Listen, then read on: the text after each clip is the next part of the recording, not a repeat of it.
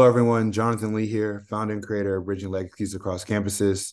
Um, I have with me Brandon, a buddy of mine across the country. Happy to meet Brandon. What's going on this morning, man?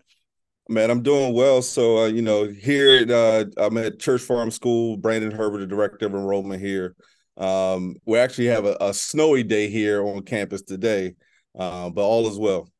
Awesome, man. I forgot what snow looks like. We just get ice out here in Seattle. So I'm going to have to come out there to visit one day to check. Hopefully, you don't get too many inches to limit your travel and get down the road. Well, perfect. Well, Brandon, uh, I love doing these podcasts, connecting with people, and this is a special one to talk to one black man as a director to another director. So I'm happy to do that.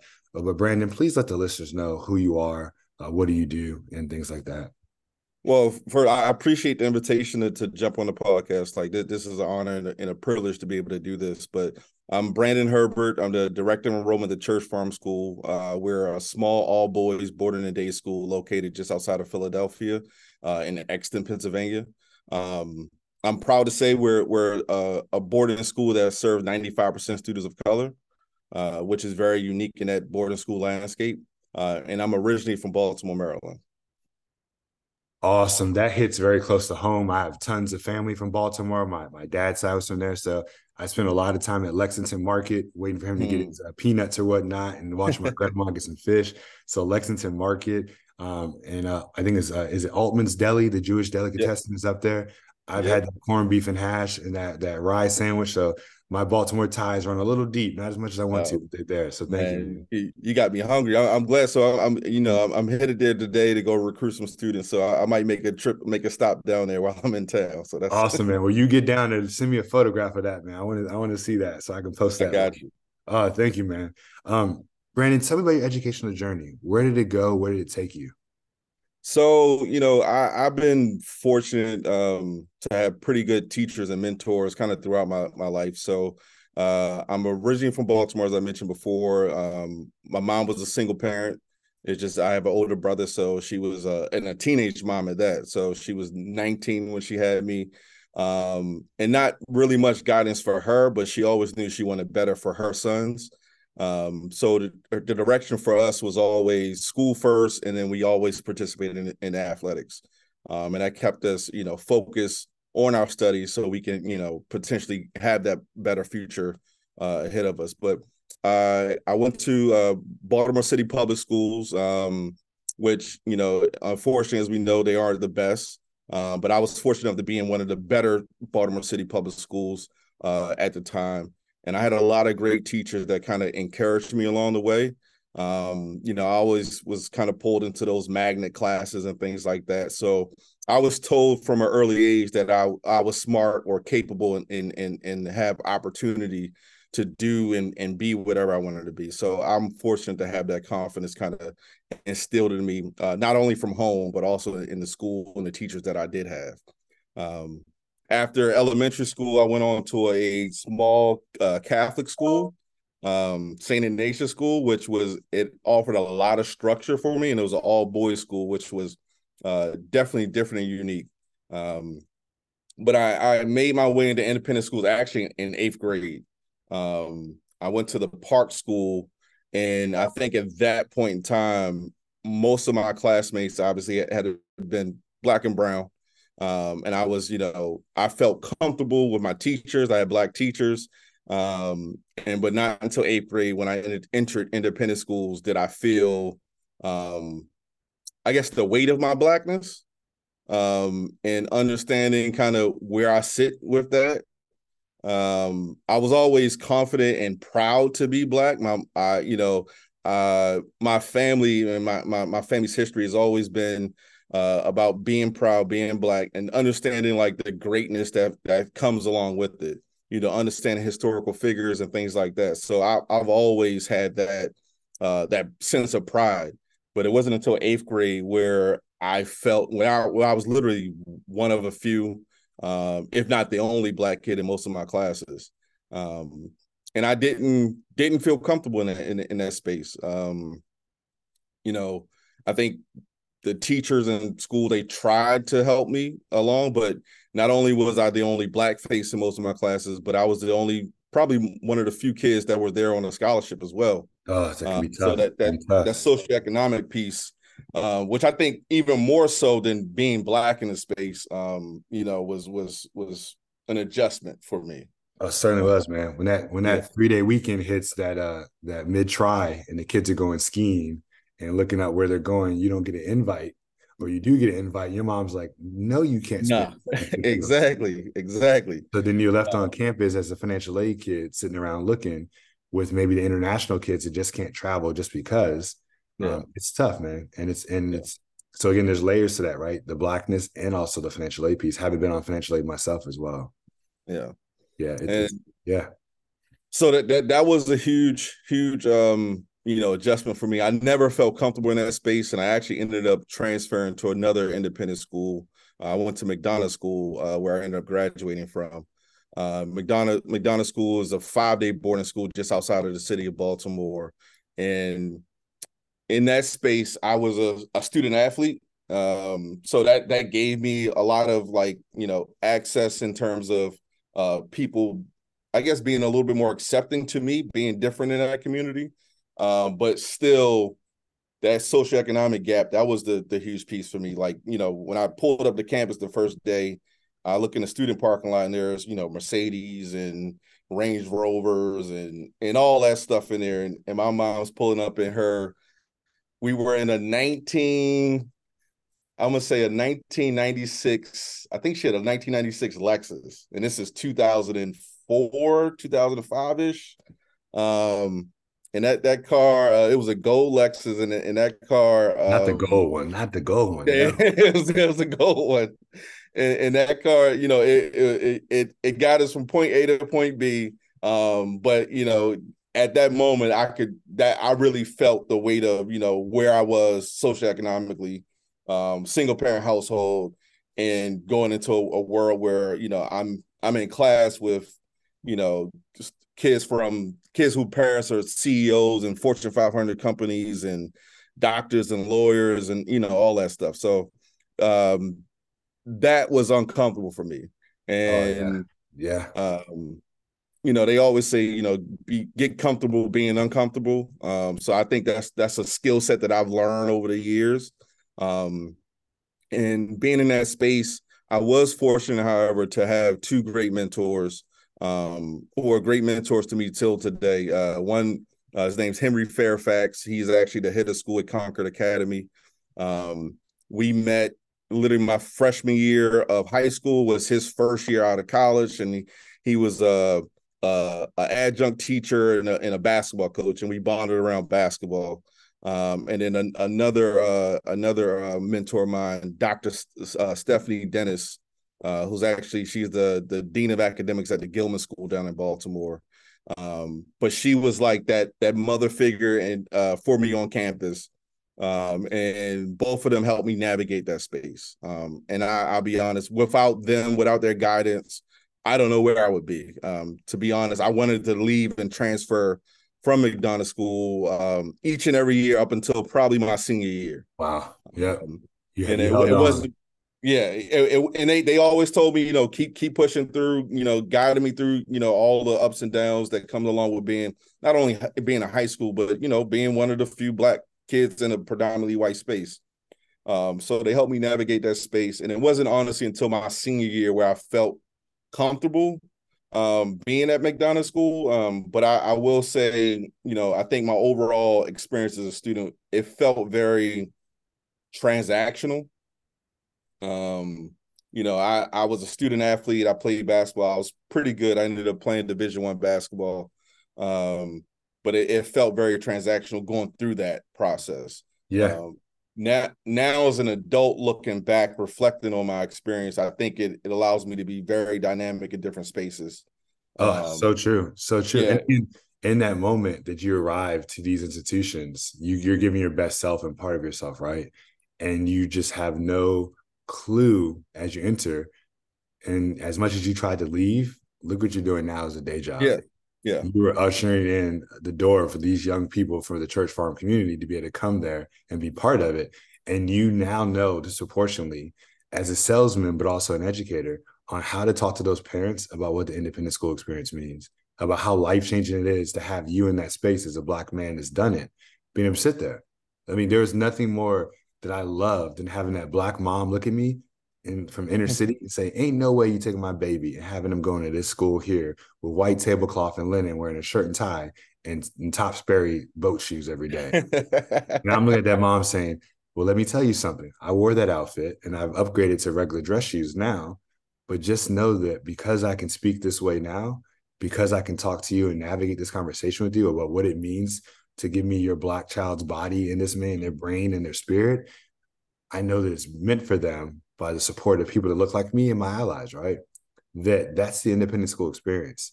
That it's this moment of again, we know what public schools across the country may or may not be doing and the resources that aren't there, but we know that the mission of these independent schools is to educate everyone. So why not put our our, our BIPOC children in that space so they can get out of their circumstances, right? So they can change their means to be able to get to college to get those full rides and to also again in college to use that mechanism of sports in our bodies to mm get us a career right? Um, i was a walk ons when i got to college. I knew my basketball time was up literally. I wouldn't get any better when i went. But there's a moment of i was already an academic scholarship for my time in high school.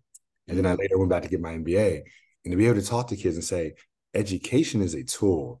And if you happen to be able to dribble a ball or catch a ball use it as a skill set because you're getting used as well, right? This whole NIL thing, right? I bet you wish you had NIL back now. Uh, I do, I do, I do. yeah, when you find out all the money, these kids are now saying we're getting paid for our likeness and our ACLs and our knees and whatnot now because we get money. Versus not all of them are going to be able to go to the league. Yeah. So at least now they can get a small piece of that on top of the education. No, uh, yeah, yeah. I think that that's a huge benefit for today's student athletes.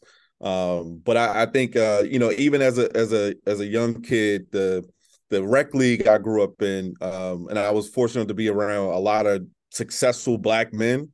Uh, even though you know I'm I'm in a I was grew up in a single parent household, but I was a lot around a lot of successful black men that gave me um, you know something to look forward to or, or look to uh, for for guidance. So my coaches growing up, they were all they were accountants and and teachers and lawyers and doctors.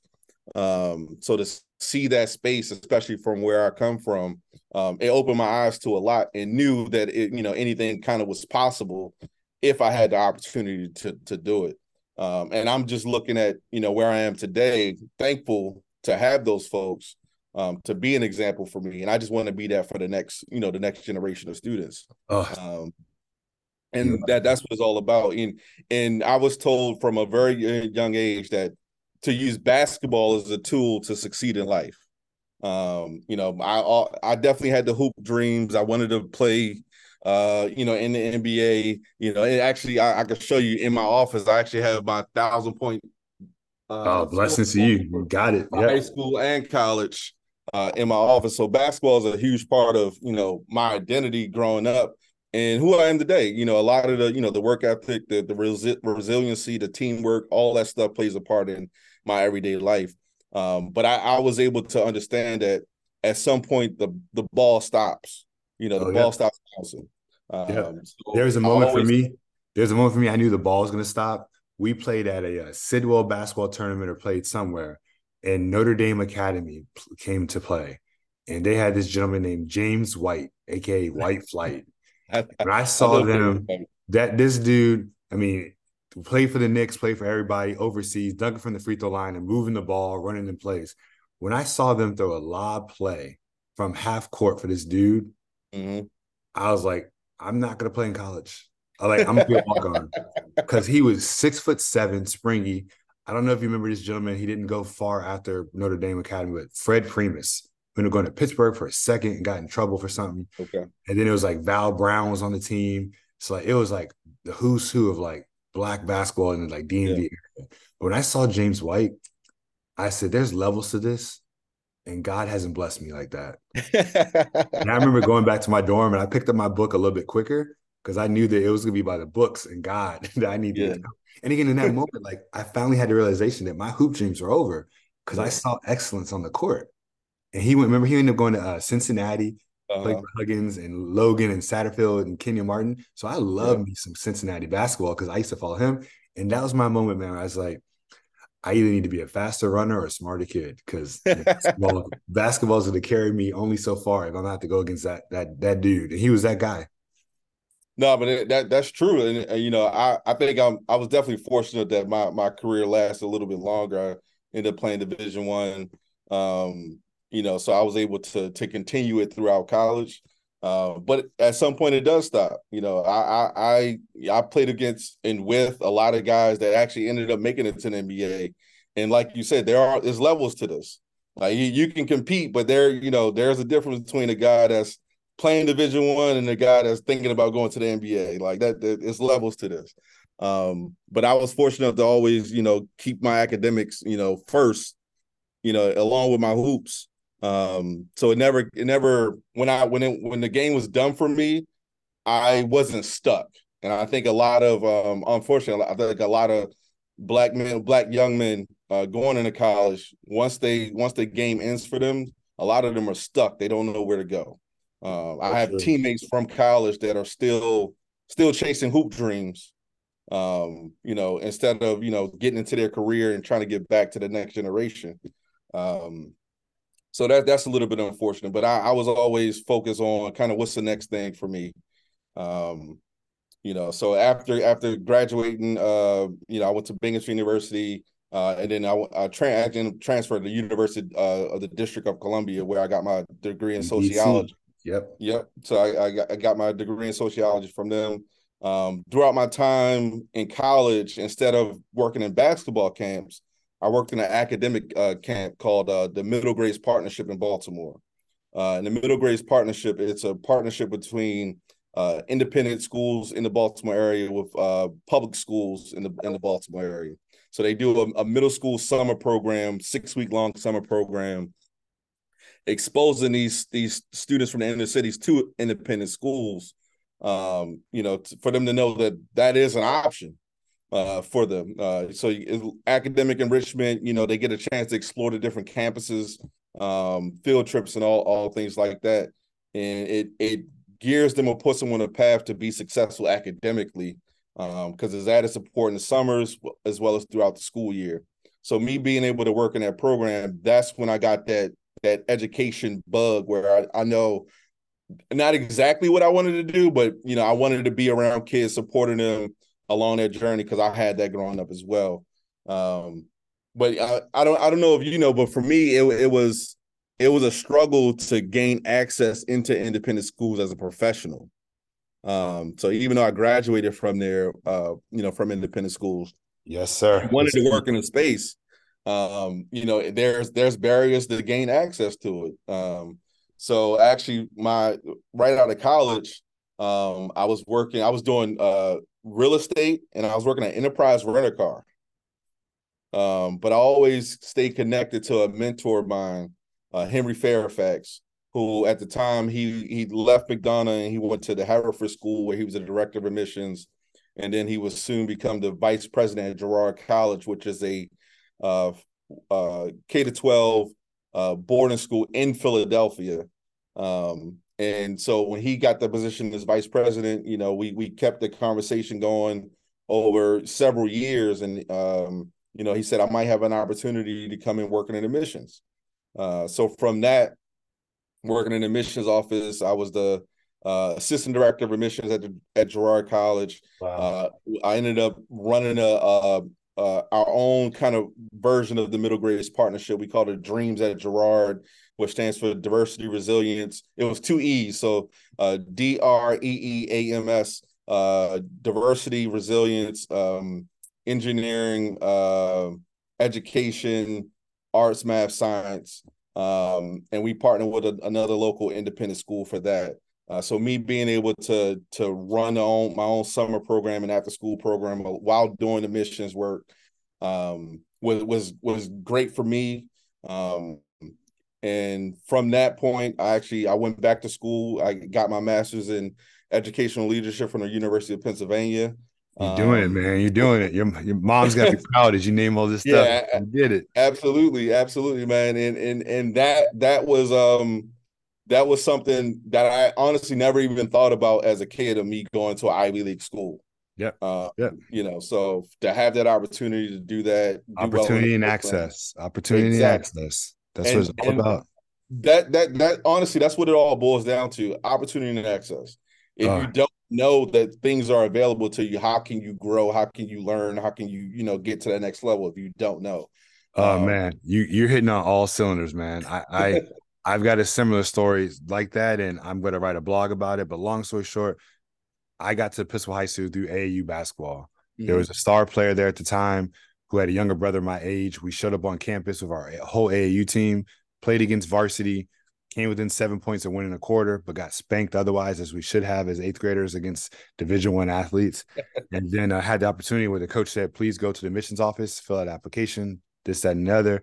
That gentleman, the younger brother, and myself applied, and that opened up my opportunity to independent school experience. And yes, um, during PLCC this weekend past, I was able to connect and have drinks and dinner with my former basketball coach, who won three state championships while I was well, one before I was there in eighth grade, and then two in ninth and tenth grade when I made varsity. And I was able to tell him I can make a left hand layup because of how many suicides I ran how many times I got beat up by the seniors. But yet my work ethic was instilled not only from my parents, but from the practice that he set up and the way he yelled at us to make sure our grades were good as well, the same. So while we were winning basketball, he yelled at us about our grades and those study halls he put us on.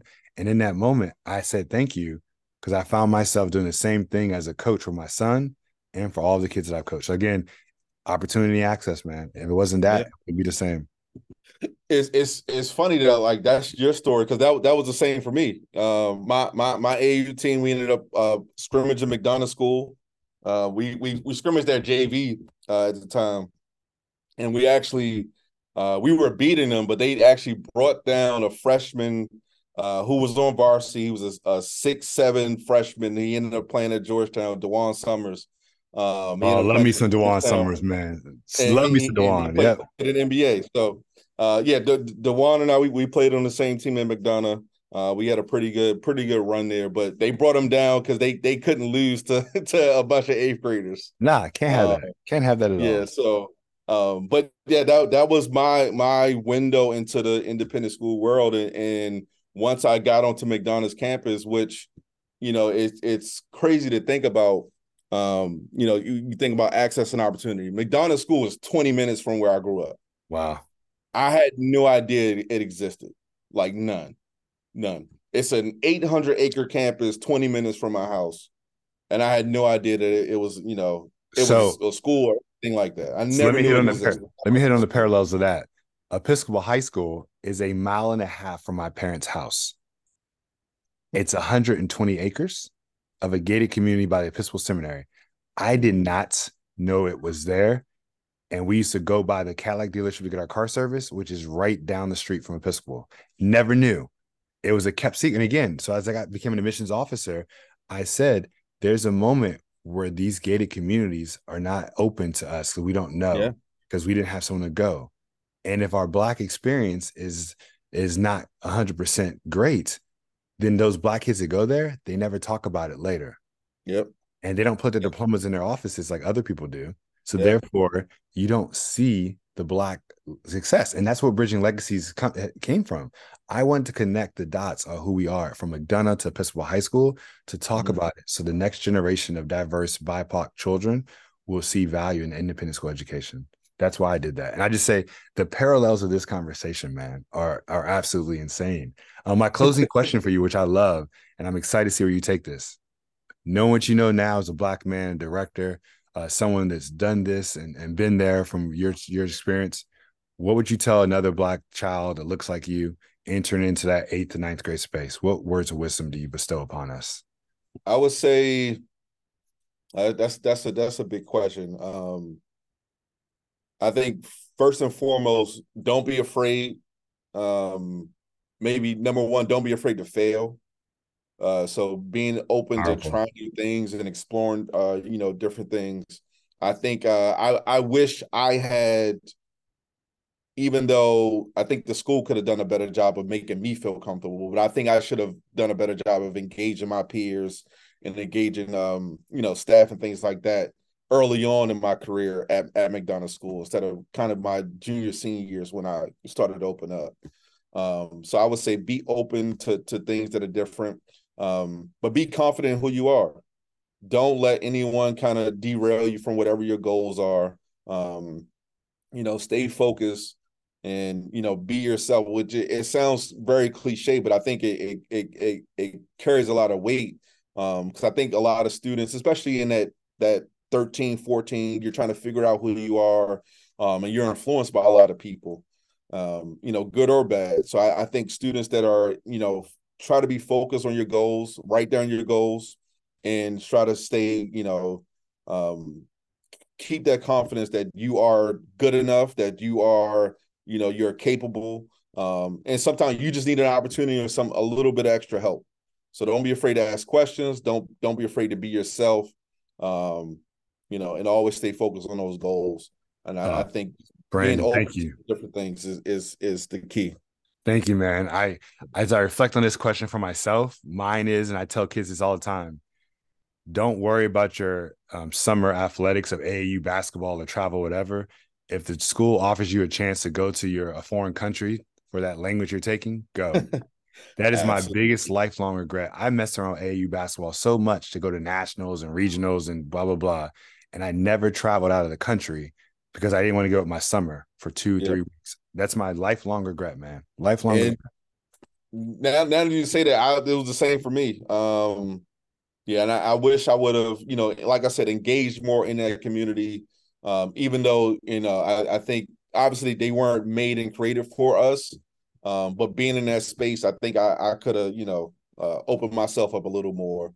Um, but yeah, that that opportunity to to travel abroad to to to do different things like that. I I was always focused on playing basketball. I actually, yep. my my mom had to force me to go to my senior prom um, instead of going to a basketball tournament. Uh, otherwise, I would not have gone. so, yep. Um, I actually yeah, missed I, my junior prom because I was at Penn Relays running track. But I again, that was fun though. I get to see Marion Jones and Maurice Greene and Michael Johnson, so I don't regret it. But yeah. I, senior prom, I'd stay back. I, I stayed back yeah. to do it.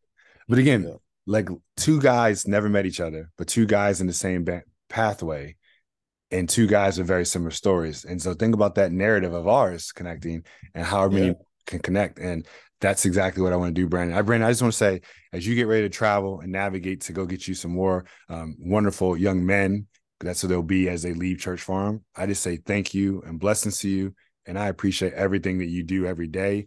Um, you may not hear from others, but you hear from me. Um, keep doing the work that you're meant to be doing, man. I appreciate you.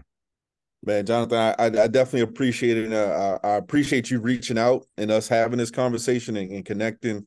Um, the work you're doing is, is, great and is definitely needed. Um, you know, and I, I appreciate the opportunity. All right, folks, that's another edition of Our Faces, Our Voices with Brandon. Uh, Brandon's blessings to you. Um, that's it.